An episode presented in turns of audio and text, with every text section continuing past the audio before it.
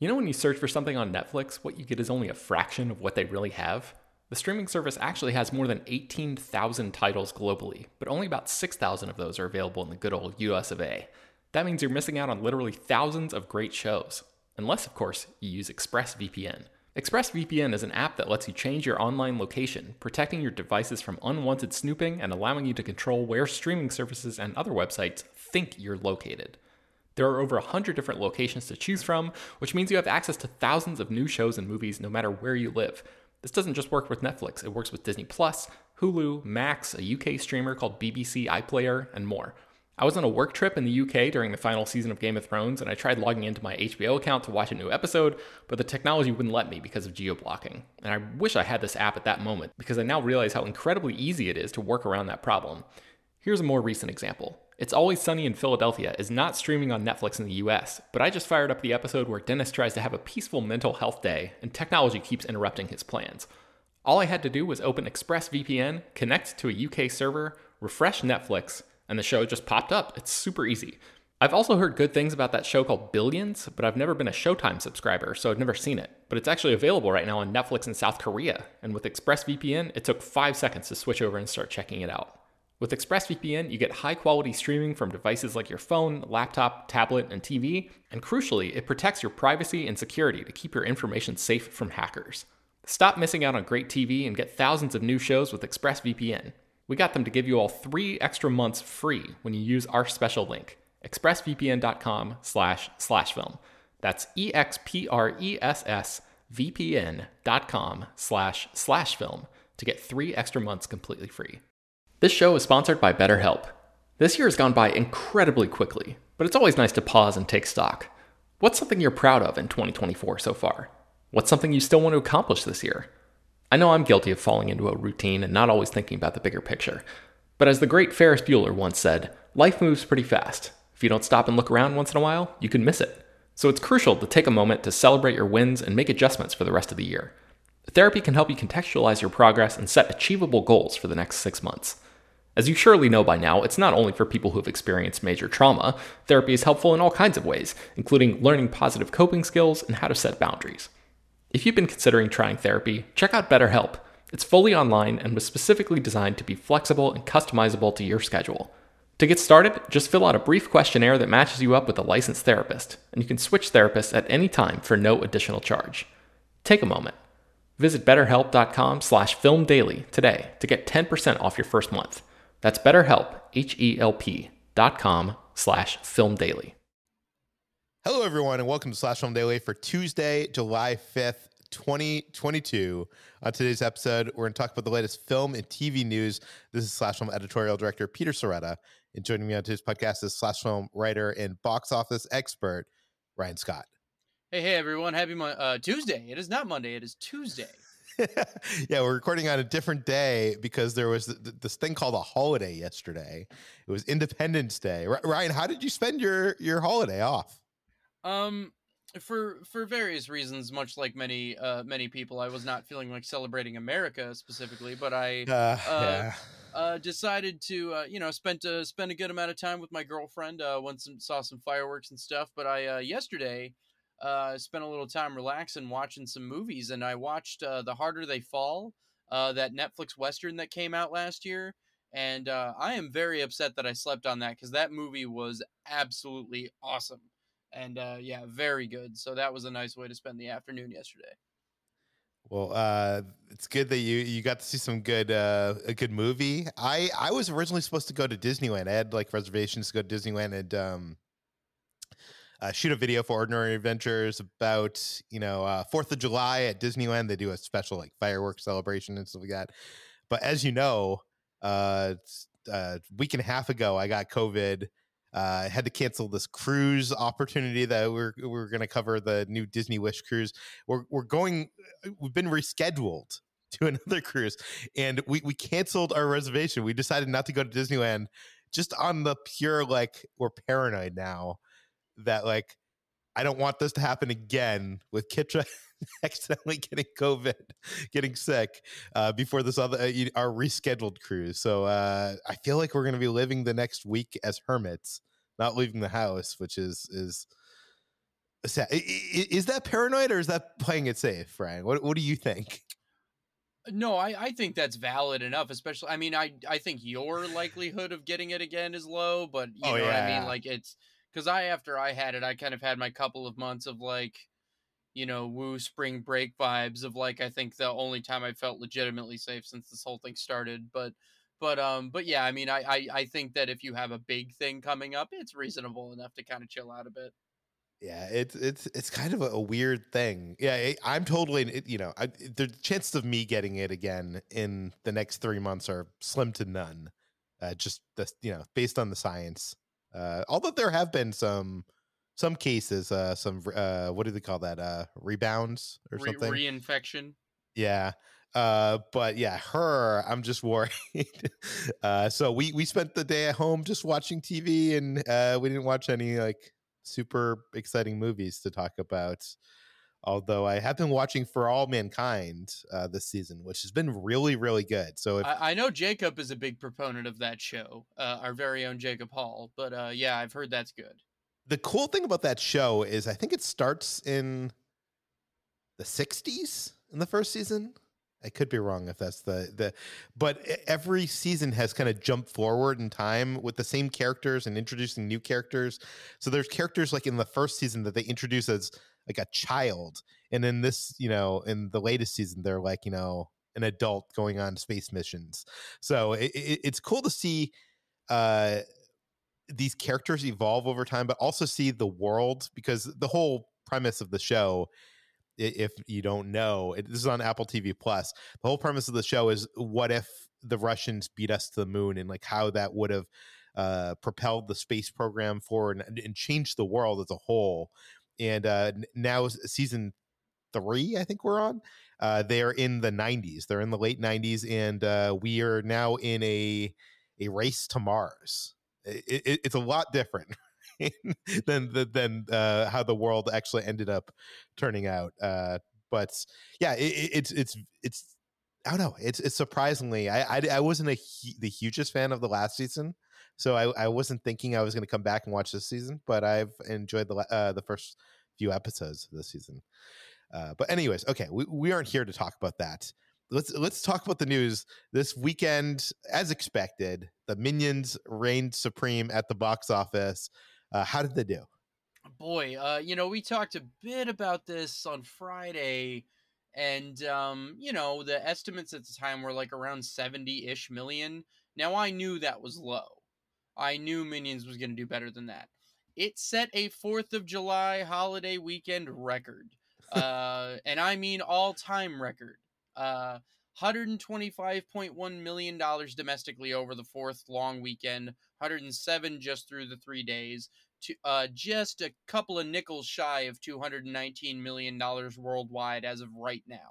Uh, that already puts it in the top 10 globally this year uh, with one weekend under its belt. That is ridiculous. Um, yeah, so it did exceptionally well. Uh, of note, the Despicable Me franchise overall is about $70 million shy of crossing 4 billion worldwide, which it'll do any day now thanks to this movie's hold. So yeah, wow. easily took the top spot. Um, just and this was also of note the very last delayed movie from 2020 that hit theaters. So all of those movies that were delayed, this was the last one. Okay, uh, first of all, here, not to uh, harp on this too much, but a lot of people, when Lightyear's kind of uh, underperformed at the box office, I think is probably the best way to say it. Um, some people were saying, oh, maybe animation, maybe kids' movies, maybe maybe it's just not working to to drag families to the theaters. This kind of disproves that possible theory. So, wh- why do you think this succeeded where Lightyear failed? I mean, I think it simply comes down to two things. I think it's pretty clear that audiences said Lightyear is not a movie we wanted to see. I think the Tim Allen of it all is bigger than I anticipated it would be. And I think the other part of it is and I and I still stand by the idea that that Disney did a lot of damage to the Pixar brand by saying this is now something you watch at home for free. Yeah. Um, so I think that was big. That those all. It's no one thing, but I think there was a perfect storm that made that movie, you know, not do super well. But like, let's be very clear here. Sing 2, another Illumination Universal movie, $406 million worldwide. Not quite as much as the original, but that's still pretty good.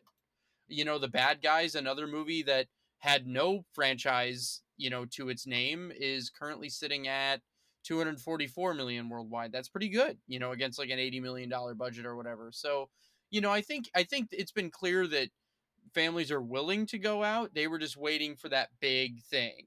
And the other thing to consider is that Despicable Me came out in 2010. So a lot of people that grew up with this franchise were kind of of age now to maybe go to the movies themselves, bring friends, go make a thing of it. You know, so you know, we've had that whole uh Gentleminions hashtag taking over TikTok with the people in suits going to see the movie.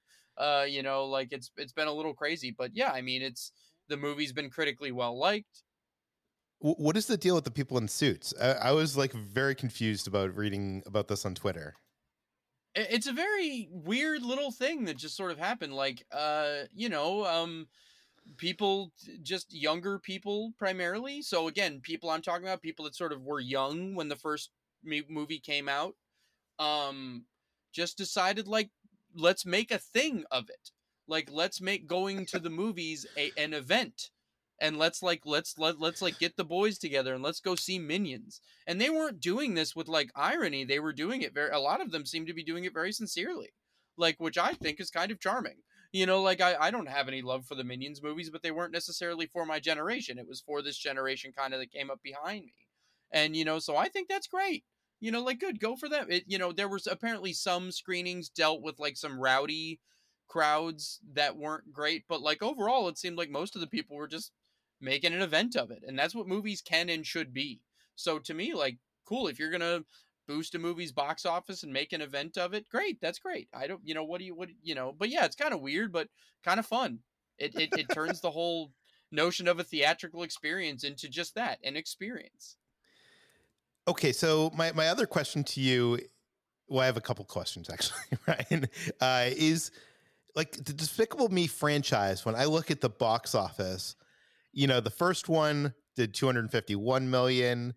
Then you had uh, Despicable Me 2, which did 368. And Are I'm you talking look, about you're looking uh, domestic, right? domestic, yeah. So I, I know yeah. worldwide it's a lot more.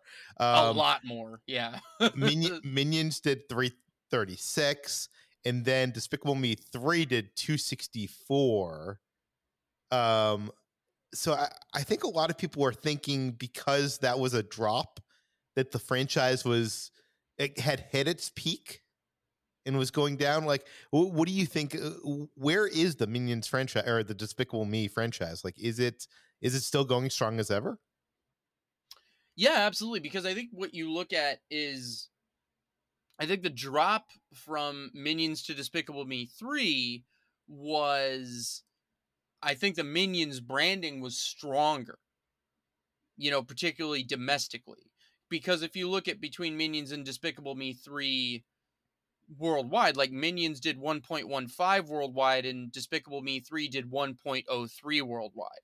So those are both well over a billion dollars worldwide. So I Yeah. think like global audiences were there more or less on the same level. So the domestic branding for Minions just seems to be stronger, which indicates to me that Minions Rise of Gru, which is both a Minion sequel and a Despicable Me prequel, should have tremendous legs. I mean, it's already at 125 domestic after one weekend. So you're probably going to fall somewhere between Despicable Me 3 and Minions. You know, maybe closer to 300, I would guess. So I, I'm guessing it's going to be uh, like weeks before we hear they're making another Minions movie at this point. I think didn't they already release it? Didn't they already uh, put Oh, did they already out for? I think. Hold on, let me. uh I, I, might have missed form to it. Google on the podcast here, but uh, uh, let me see. I think. Oh, damn it! Give me a second here. Yeah, this is a uh, hard thing to search because Oh, uh, yeah, Despicable Me four back in February was already set for summer 2024. So I mean, oh, okay, so that was already done, already, Yeah, already in already- the pipeline. done deal already in the pipeline because uh and again the other thing really worth mentioning here is that the last three movies in this franchise were made for under eighty million dollars, Wow. which is whereas Lightyear had a two hundred million dollar budget. You know, so you're looking at the runway to profitability for these movies. You know, I mean, now I don't know what the Minions Rise of Gru budget was. The other thing, that two year delay absolutely added to the budget a lot. And apparently, uh, Universal spent a ridiculous amount of money marketing this movie. Like, I'm talking silly money. Still, it looks like it's going to, you know, turn a big profit here. So, is is the reason why it costs so much less than the Pixar movie? Is it? I, I believe the Minions movies, like the Illumination Entertainment movies, are like animated elsewhere, like in France or or somewhere. And obviously, Pixar is, is here in America, and yeah, yeah, yeah. so Uh, that's the I, I- I would I would guess that has something to do with truth be told, I don't know. I never realized that the Minions movies were or the Despicable Me movies were that much cheaper until I looked this up somewhat recently. And that kind of caught me off guard because it's very tough to make a big animated movie that cheap. So that must have something to do with it because that really surprised me. yeah.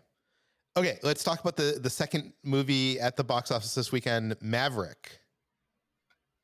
Yeah, Top Gun Maverick um in its sixth weekend, taking in $25.8 million across the three days and over the uh, full 4th of July weekend, another $33 million. It dropped less than 13%. Uh, these are the kind of holds that we thought were dead even before the pandemic started, for a blockbuster anyway. Um, one Thirty-three million dollars is like what I would have considered a good weekend at the beginning of this year. Yeah, it's Like- incredible. It's incredible. It's uh, so one point one one five billion dollars worldwide.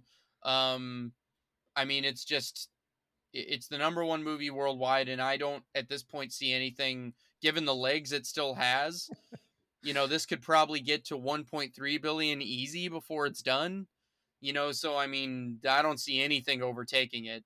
Uh, yeah, wh- wh- what is going to stop Maverick? Who is going to stop Tom Cruise here? Well, I mean, Like- the Maverick has been already stopped in terms of being the number one movie. But, in, But thirty-three million dollars, oh right? no, I mean, well, but the thing is, the other thing, just like last weekend, though, we had Elvis made eighteen point four million, Jurassic World Dominion made sixteen million, Black Phone made twelve point two million, even Lightyear made six point three million with Minions being out. So, like, your top five movies all made quite a bit of money this week. So, I think we're just at a point where audiences are willing to go for more than one thing right now, which is great. This is what we've been waiting to get to. Now, the bottom half of the chart's still a little iffy, but you know, this is good. So I think Top Gun can still just continue to kind of slowly slip down the charts.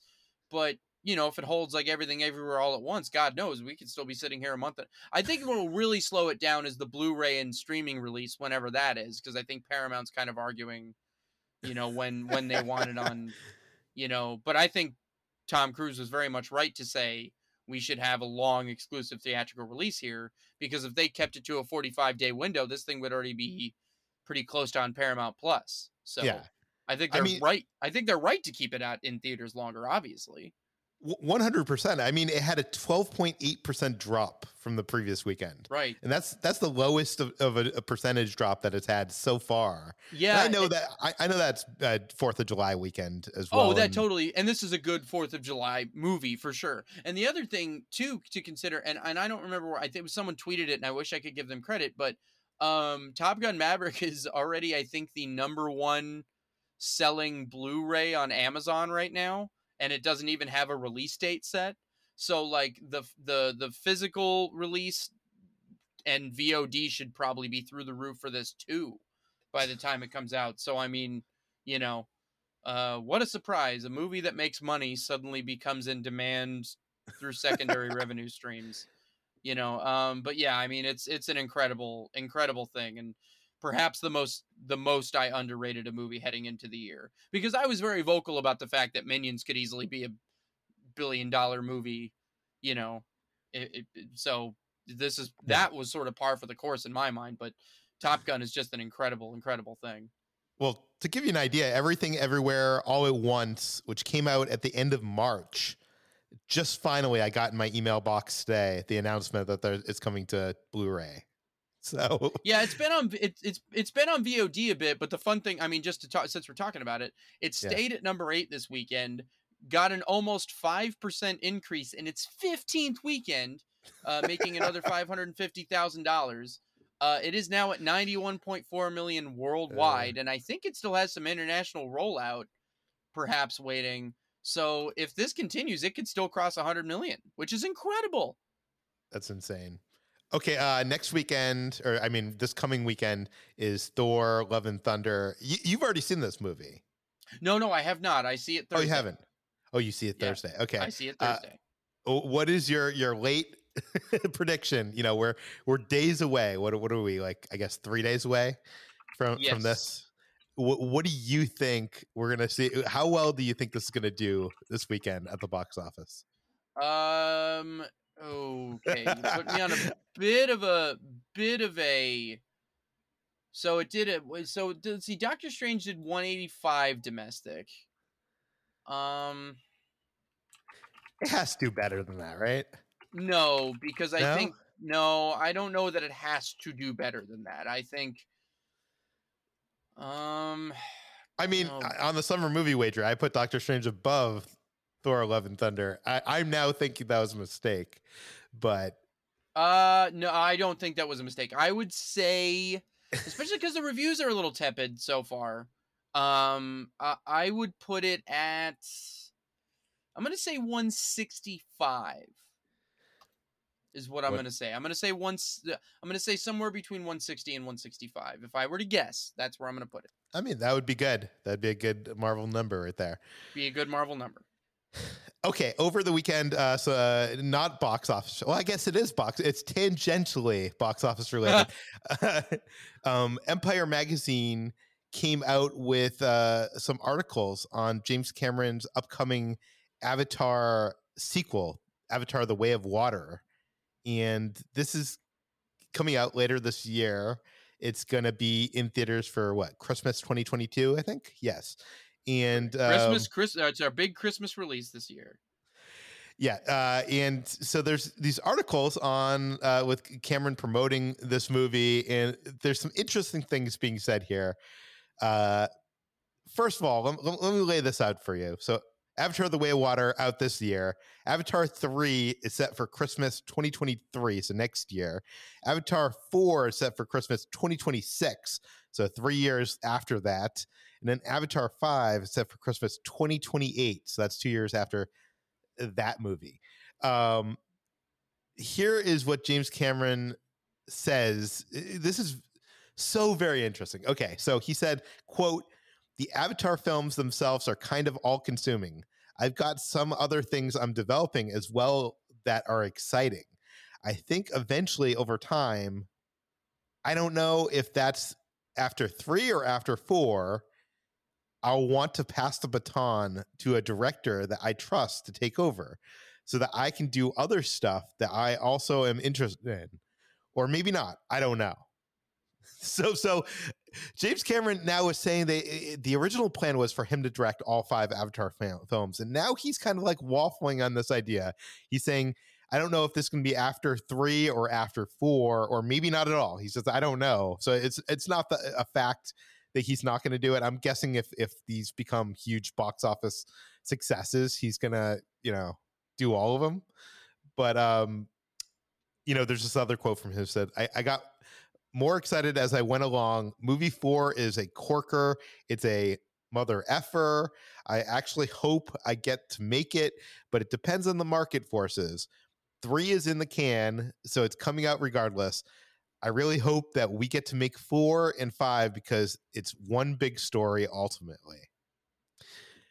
Okay, Ryan, what is he saying here? Like, i i what is the change here? I know, like, you know, obviously it's taken some time to make these Avatar sequels. They've been delayed and delayed again, and they're finally coming out. And now it seems like Cameron is not so sure if he wants to end this franchise. Like, I don't know. It seems like it, it, he would want to be a part of the epic finale, right?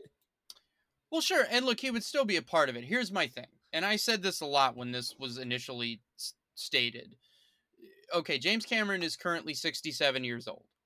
Um, if he sees this all the way through to the end, he will be dealing with Avatar until he is um what 74 ish 75 maybe by the time the la- the press cycle's done with that fifth movie. Um Yeah. that's a lot of time to spend in the same world because if you go back the first avatar was in production what in 2006 so like he doesn't make another movie that isn't avatar for 20 years? You know t- 20 plus years? I could see and he already had to surrender um you know he really wanted to direct alita and he gave that over to robert rodriguez like I, I think after spending as much time as he spent i think your mind changes a bit and i can easily see if he sets you know two and three out and those do well enough to get four and five made I can see where he would maybe at that point want to go, okay, maybe there's some other things I want to do. This train is moving well enough down the tracks where I could trust somebody else to do it and I get to go do something different. I and It- per, as a personally, I don't care if Avatar 2 and 3 are amazing. I would rather see James Cameron do something else. So, you know, that's no skin off my back. Well, it seems like James Cameron even has doubts of the box office potential of The Way of Water. He has this other quote in this article said, "We've given, we've gotten." eh, let me say it again. We've we've gotten into a little bit of an outer orbit, and we're going. We've got to reestablish ourselves. Cameron admits the trolls will have. the trolls will have it that nobody gave a S, and they can't remember the characters' names or one damn thing that happened in the movie. Then they see the movie again and go, "Oh, okay, excuse me. Let me shut the f up right now." So I'm not worried about that. So I'm not even sure if he's saying he's admitting that he has some doubts on the potential. Obviously, they're re- re-releasing Avatar One in theaters. When is that coming up? In September. September. They're doing it in September. And again, a reminder the Avatar re release last year in China was enough to make Avatar the biggest movie of all time again. Yeah, Avatar One has made two point seven four three billion dollars. That is actually that is actually the incorrect number. I I meant to Oh. I, meant, I meant to uh, I meant to uh, let you know that before you got started. So that was the I believe that was the initial number, uh, and that doesn't count the re-releases and stuff. So with the re-releases, it is at two point eight four billion. Oh wow. Okay, yeah, so so because that's what puts it above Avengers Endgame. so it might actually hit three billion with this re-release. Yeah, I wrote a thing. I wrote a thing a long time ago that depended because I I anticipated that there would be re-releases leading up to Avatar two, and so it needs 170 million or 160 million to get to three billion. And let me double check real quick uh, on how much it made in China alone last year, um, because that number is a bit surprising. Uh, it made fifty-seven point seven million dollars in China alone in its re-release last year. And that was during the middle of a pandemic. That was still during the pandemic. So if you if you're relying on 160 million worldwide when that one country gave you almost 60, let's let's say Avatar might get to, to three billion. I, I know a lot of people seem to lo- lo- love it, it is the popular thing to do to dismiss Avatar and I, it- James Cameron here calls everybody that does that trolls. I'm I'm not sure if they're trolls, uh, but it, it seems to be like the the the attitude towards Avatar at this point. But I, I just I just think even even curiosity for curiosity's sake the Avatar 2 has to make half of what Avatar 1 made, right?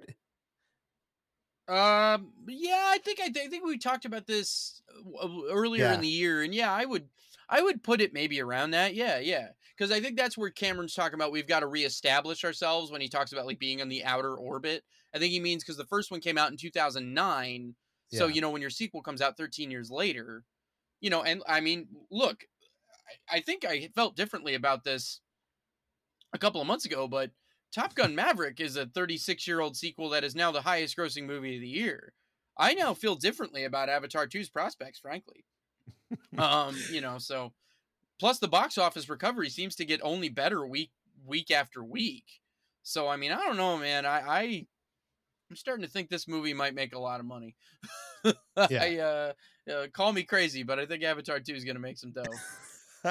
Hot take there. No, I I, I think it's Hot going to make a, a lot of money. Avatar 2 The Way of Water was made for 250 million uh, and then after marketing it's probably going to be like 400 450. But even at Yeah. that, there's no way that this movie is going to make less than a mil- a uh, a billion dollars. I I I I, would- I would, I would think money. so. Yeah. I would think so, especially because the second the Avatar 3, they shot those back to back like simultaneously. So I think I know the 250 million. I would be curious if Avatar 3 also sits at 250.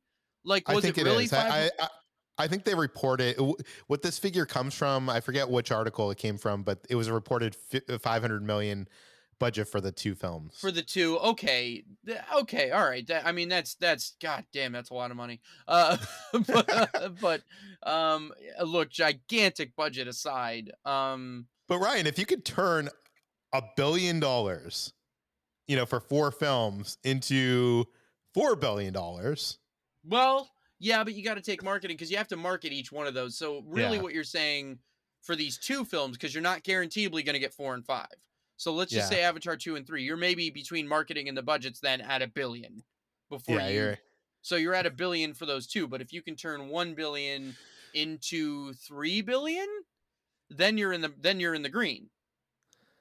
You know, Yeah. so uh, you know, and, and the worldwide worldwide you get some license, you know, merchandising and and home video rights, this that and the other thing, and you know, I think that I think I see where the investment's at. Sure. So, at what point do you think that Avatar two, like, uh, how much, how, how bad does it have to do uh, to be considered like maybe not a failure, but it underwhelms? What is the mark? Do you think? I think the problem is this movie's no matter what the perception is going to be that like for some people that it just isn't successful because it couldn't overtake the original, which is stupid. So Oh, yeah, like that's- so so if we take that out of the equation, let's just look at the movie math here. If you have a 250 million dollar budget, um your general movie math would tell you that you double that for marketing, but let's even be generous there. Let's say they can do it. Let's say you're at 400 million after marketing and with the budget. Well, then you at bare minimum would need to double that to even begin to break even.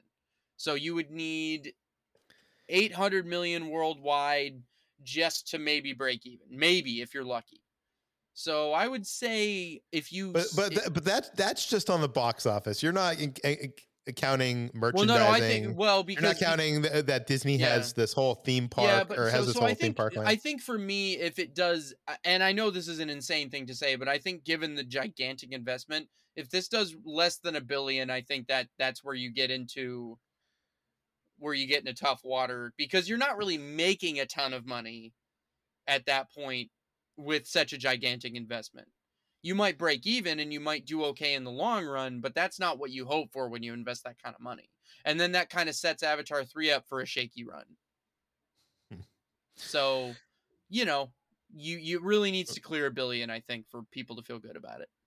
So if Avatar: uh, The Way of Water uh, is comes out and it's on track to do less than a billion dollars, and the next weekend uh, James Cameron announces that he's doing some other project instead of Avatar Four, you know why?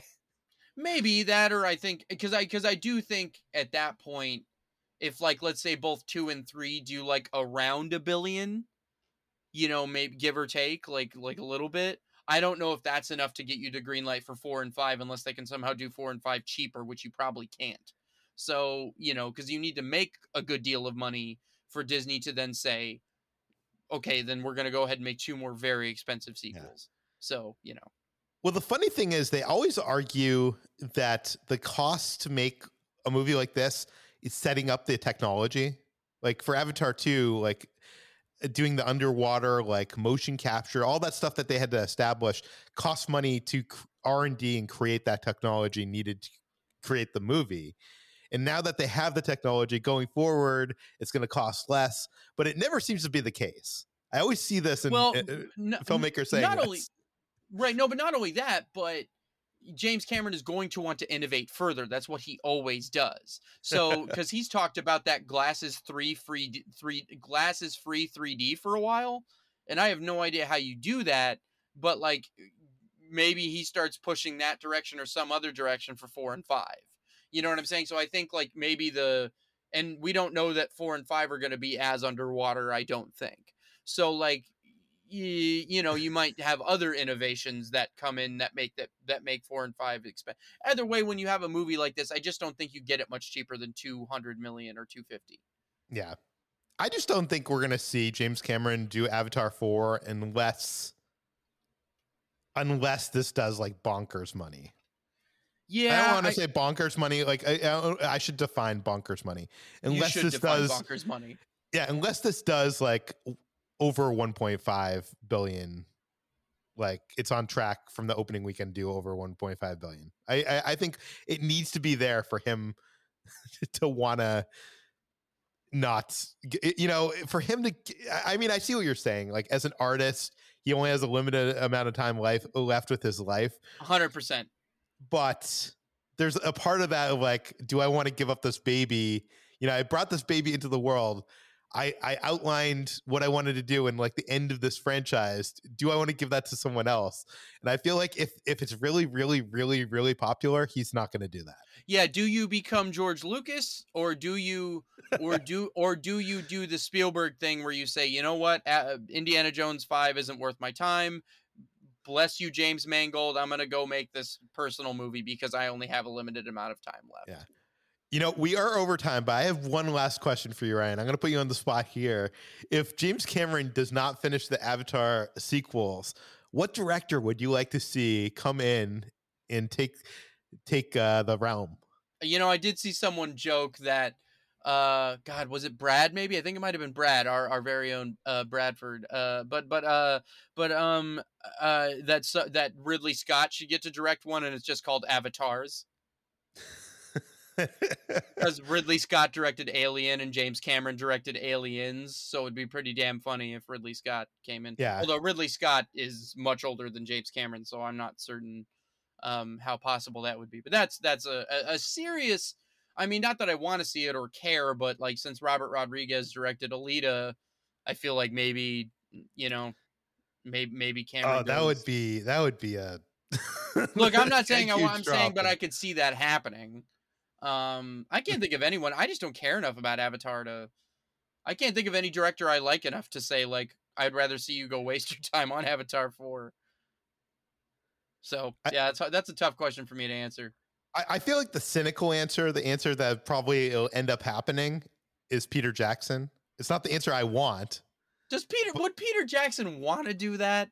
Like, does I it, like I don't think he does anymore they shoot a lot of the stuff in New Zealand. He's in New Zealand anyways. He loves eh, like he he has obviously done a lot of that uh you know the performance capture stuff with n- not just like Tintin but also you know you know you know he didn't get to do his Tintin movie.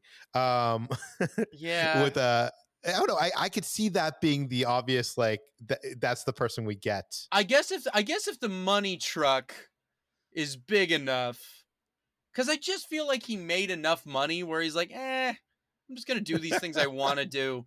You know what I mean? He's made those couple documentaries; those have done well for him. So I just don't know that. I don't know that Peter Jackson wants to get wrapped up in something like that again. Like I could easily see Peter Jackson making like another big movie. I just don't know that that would be the big movie he would do. I'll tell you what. I'll tell you what. Here's what I want to see. If you're gonna make a fourth Avatar movie, just let Michael Bay go blow everything up. That's what I'm not even kidding. Great. There you go. Do that. Do that. That's what I want to see the first ever w- underwater explosions. Great, let's do that. I, I will say this.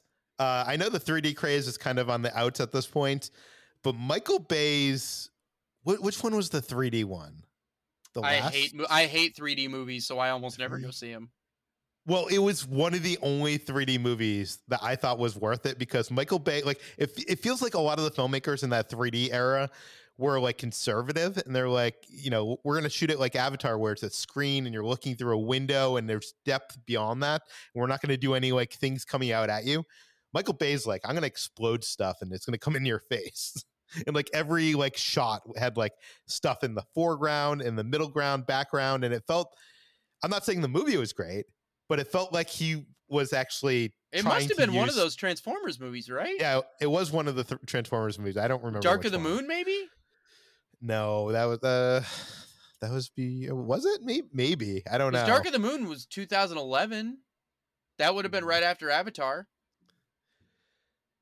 So that would have been when the 3D craze kind of kicked back in.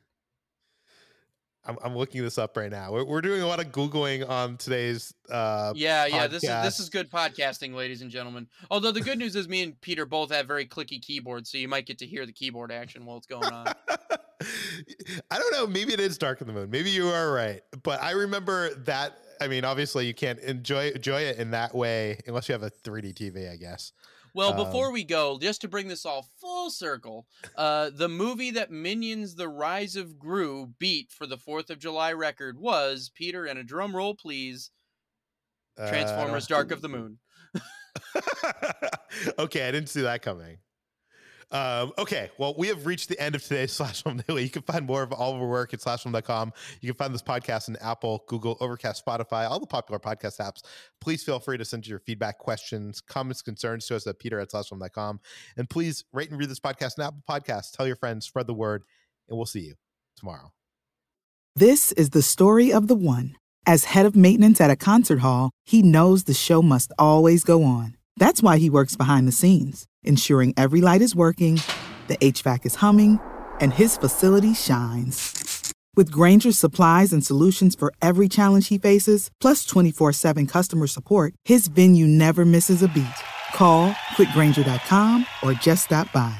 Granger, for the ones who get it done.